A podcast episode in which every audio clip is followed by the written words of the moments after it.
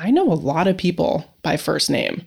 Like I can greet, you know, at least 65, 70% of the people that come through the door of the store by their first name now.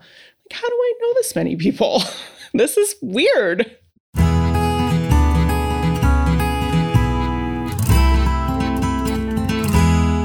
In the town of Chester, Janessa Perney runs Erskine's Grain and Garden, a hardware store that's been a local fixture since the 1950s. Janessa and her husband Burley purchased Erskine's in 2020 from Mike Erskine. Janessa, who previously worked in ski industry marketing at nearby Bromley Mountain, has found her dream job. An avid gardener and homesteader, she loves talking to customers about flower seeds, growing tomatoes, beekeeping, and raising chickens. Erskine sells everything from organic feed to barn tools to ice cleats. And there's even some offbeat items like coyote urine and cow stomach magnets. And the building itself is a reason to visit. With its creaky floors and sliding wooden doors overlooking the railroad tracks, Erskine's is one of the more quirky, old time grain and garden stores you'll find in Vermont. For Janessa Burley and their two children, Lewis and Adeline, Running Erskine suits their lifestyle just fine. Here's Janessa. Erskine's has been in Chester since 1952 in three generations of the Erskine family. Burley, that's my husband, and I have always gone there since we've lived in this area for all of our our project supplies. And we'd like to do a lot of things outdoors. When we moved into this house, the first thing we did was dig up a 40 by 40 square of the yard, dig up all the sod, and put in a, a big garden. And Mike Erskine, the, the previous owner, he's just like wealth of knowledge for everything that you could want to do with a garden or fencing or animals. And if he doesn't know, he'll look it up. If he doesn't have something in his store, you know, he would order it special for you. So that's the go-to place for everybody in this area for homestead, farm, garden projects like that. In March of 2020, when the state pretty much shut down at the start of the pandemic, Mike closed the store for a couple of weeks and then made an announcement that he was closing for good. And kind of shook the community. People were shocked, disappointed, sad, understanding, and you know, we weren't really getting together with people at that point. You weren't seeing people. It was it was all just um, you know what you could find on Facebook and the internet. So Burley and I were getting together with friends for an outdoor porch beer on Fridays pretty regularly. After we were like, wait a second, we can't not see anybody. We need to. so it was sometime later that spring that we were having a conversation with friends, and my friend Rebecca said, you know, you guys should really buy that store you'd be great at it. You love all that stuff. You know so much. And, you know, in true, like, it's like, I don't know that much. I just do stuff. I don't know anything. But then Burley and I thought about it, and I had been wanting to try something new as far as a job for a while. We just kept thinking about it and talking about it. And finally, we were like, let's go for it. Mike was doing curbside pickup for a while for grain and other things. And after Burley and I decided we wanted to go for it, we kept trying to call the store, and it was always busy. Nobody was going in the store. It wasn't like you could just stop by. So I ended up just writing him a letter saying that we were interested in buying the store and was it actually for sale or was he just going to shut down? And then about a week and a half later, he called. So have you been like a gardener homesteader your whole life? Like tell me about that about you. Sure. Not my whole life. Mm-hmm. My parents always had you know, we had a few blueberry bushes and a rhubarb patch, and sometimes there'd be pole beans or whatever in the backyard, but never really big gardener. But we used to vacation at this working farm in Troy, New Hampshire called the Inn at East Hill Farm. Oh. And they had a chicken coop that they would let you go in and you get your, you could collect the eggs. And so ever since I was little, I knew I wanted chickens. and you have chickens now, and right? I How have, many do you have? We have about 20. 20 laying hens. Wow. Mm-hmm. And what else do you have here? We have bees. We've been on and off with bees. We haven't had them the whole time here, but my husband grew up keeping bees, so he knows all about that. We have bees again. We've got blueberry bushes and raspberry bushes. We have apple trees, pear trees, plum trees. What did we put in last year? I think it was mulberries Burley put in. We have a couple of red currants that are new. Hopefully, they made it through the winter. Lots of things. We raise pigs every other year. Mm. I think we're supposed to have pigs this spring, but again, that's Burley's department, so mm. leave that up to him. We've raised meat chickens and turkeys too. Haven't done that in the past. It's a little bit more more work. So it's been know, maybe ten years since we've done that. Yeah. Since kids. Yeah. And do your, are your kids involved too? Do they participate? They do. We call Lewis our chicken whisperer. He's very good at catching chickens and picking them up and patting them and he tried to teach a chicken how to swim once upon a time. Don't do that. it's not they're not ducks. they don't like it. This spring our kitchen and everything is full of pots. My little one, Adeline, who is six, has been starting seeds oh. all the time. So we'll see. Hopefully, she'll get lots of things to come up. Yeah. Oh, that's excellent. Yeah. So they're definitely involved. Yeah, that's nice. So before 2020, would you go to Erskine's to get whatever you needed for kind of your homesteading yes. needs. Yeah, yeah that um, was your place. We went there for fencing for things, having fencing for the pigs or chickens.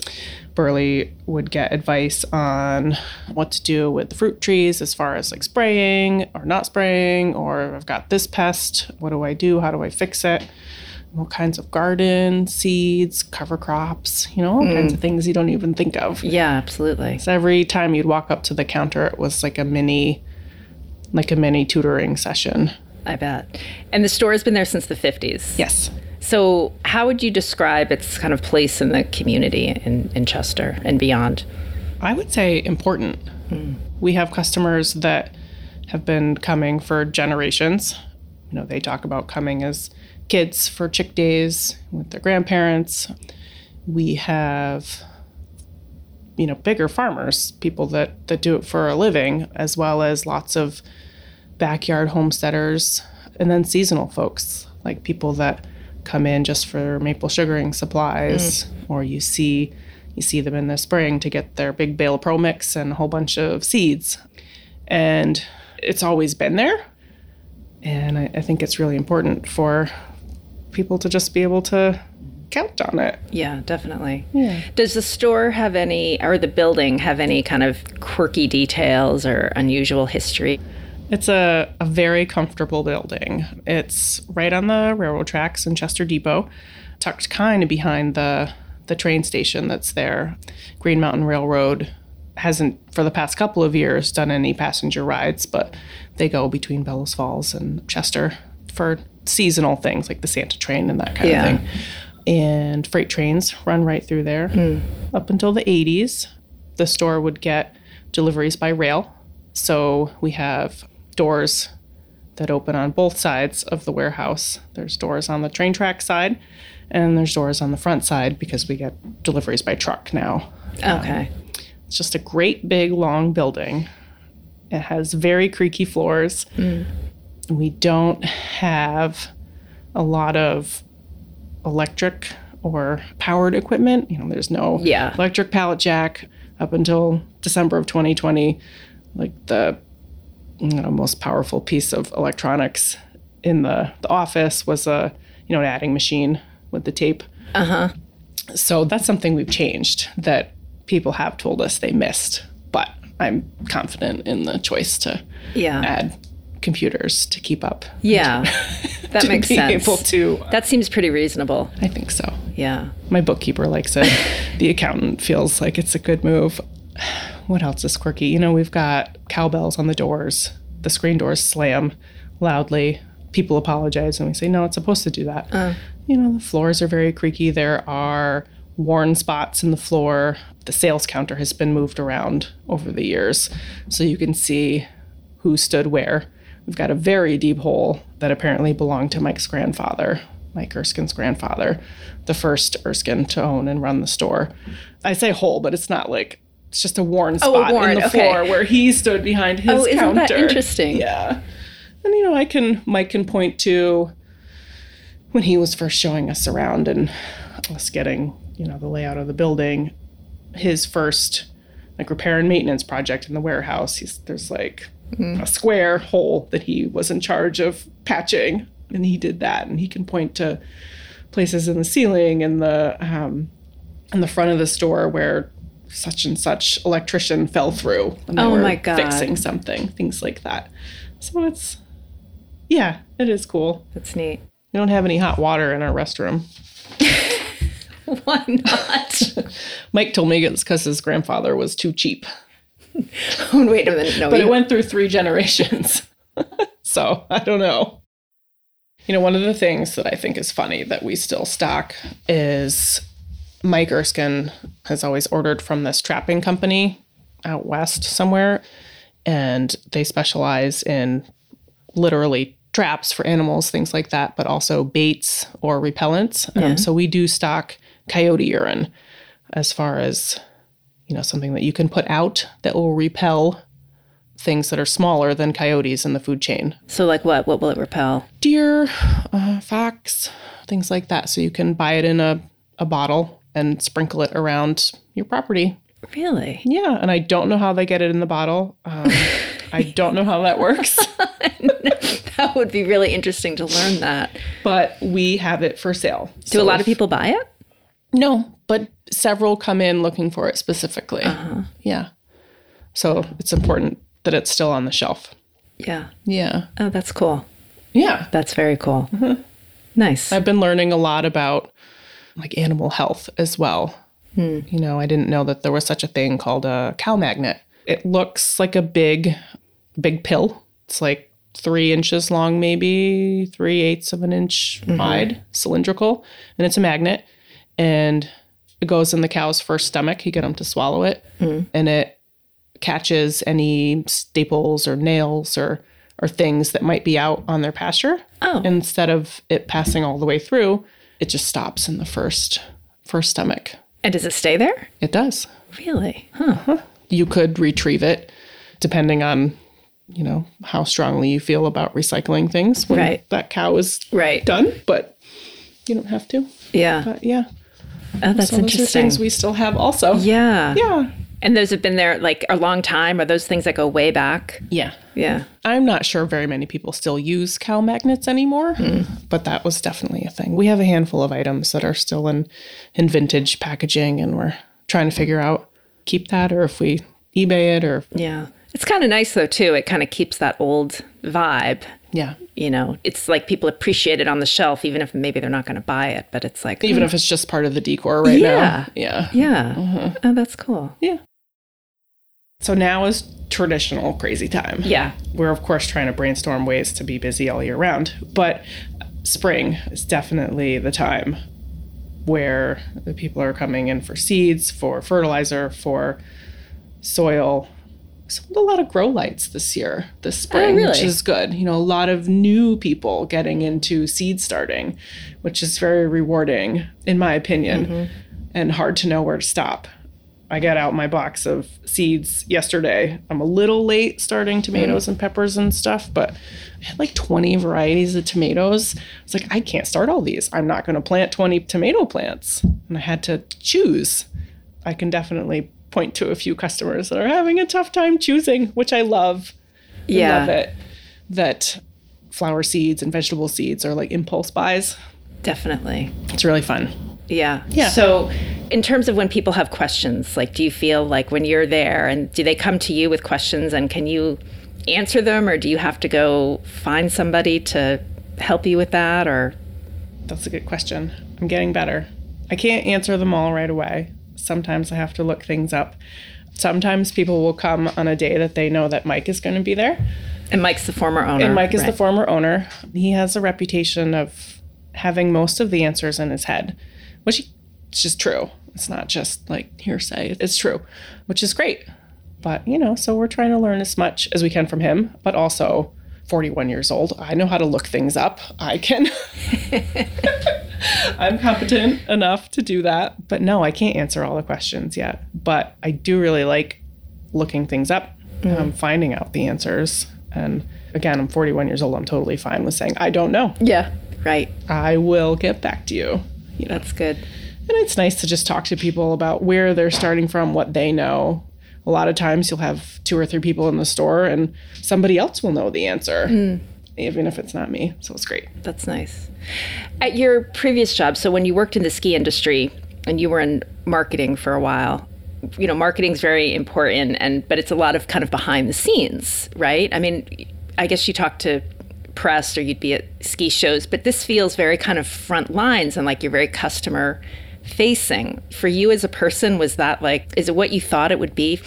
For me, I would think like, wow, that this will be really hard to do this every day. But in terms of interacting with folks every day, and I mean, you have to be kind of an extrovert, a people person, which you are, obviously. But how has that but been I'm for you? Not, which is weird. I was thinking about this the other day in conjunction with having worked in the ski industry and having to do thing more formal interview type things. And that always used to freak me out. I don't really you know like to do that standing in front of people that kind of thing. Like in a cam- if a camera was on you and you had to talk about right. yeah the ski area or something yeah. Yeah and that was never never really liked that.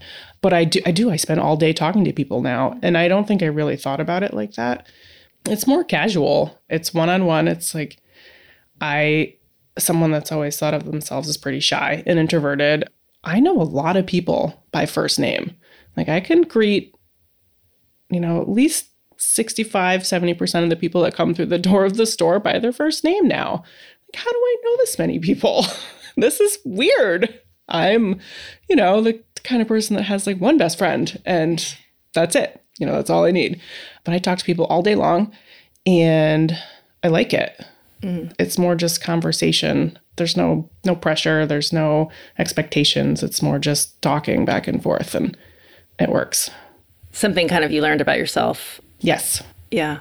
That's interesting. And I bet yeah. too it's like you, you and you get that I don't know, fix or you get that social outlet from something like that and it's conversation, it's casual like you said. So I bet it feels good. Yeah. It's usually about something that I'm interested in. Yeah. Which is good. Like this this job feels more like me than any other job I've had in the past, I think, which helps. So it's not really like work. Yeah. Yeah, it's more just talking about things I like all day. That's nice. Yeah. Earlier you were talking about you know your chickens and gardens and raising pigs and all of that like do you and i know we had an earlier conversation about this did buying erskine's was it able to merge your kind of outdoor hobbies with your career you know your profession? Like was that a way it kind of all came together for you? Is that how you yes. see it? Yeah. Yeah. Was that the plan? No but i'm really glad that it's worked out like that. Burley and i we had raised meat chickens for many years. We sold surplus that we had, and same thing with eggs and things. And it never really, never really felt like we could make the jump to just farming, mm-hmm. even though we really enjoyed doing it. But yes, exactly as you stated, it feels like a great way to make a career out of what I like. Yeah. Yeah. That's important. The first I would say six months that Burley and I spent at Erskine's after we reopened, it was people coming in and thanking us for being there. And you know, the feeling is mutual. It's thank you for coming in, but they would say it first. And they're really showing it. People, they come in, they buy their things, if they have constructive feedback, they give it to us, generally in a really nice way. I have very few negative interactions with people, which is kind of unreal. Yeah. For a retail business. Yeah. I know it's really neat. That is neat. So, what would you say do you love most about your life now? It's changed a lot in the last couple of years. I love, I mean, that's really fun. The early pandemic spent a lot of time, you know, internet shopping, mm. but now I get to do that for a job too. it's been really fun. The, the little things that, you know, that I've added to the store. You know, we had amaryllis bulbs for Christmas. You know, it's a little bit more of a guy's store before, um, more practical and less like things that just bring you joy. Yeah.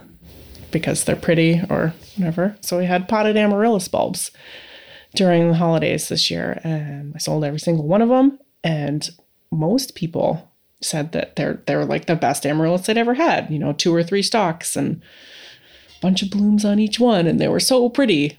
It's like that makes me happy. Oh, there's so many things So many I things. like. And you're your own boss. I'm my own boss. Yes, we have chick days in the spring. That's coming right up in the end of April. So we'll have.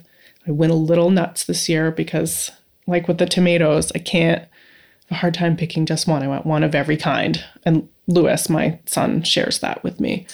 Um, he's already made me promise that he can take the day off from school when the chicks arrive and come to the post office with me and get them and, and help me set them up in the store.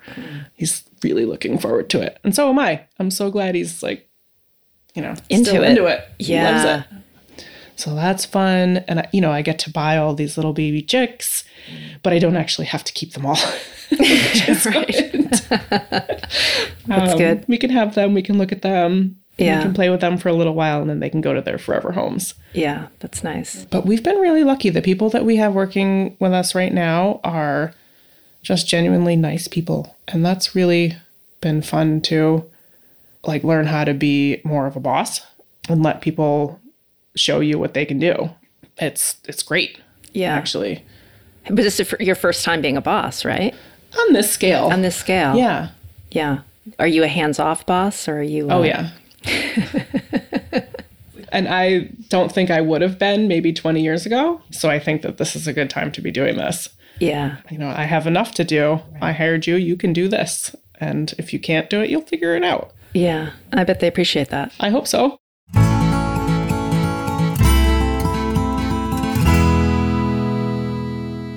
You can learn more by visiting erskinesgrain.com or stop by 54 Grain Store Road in Chester.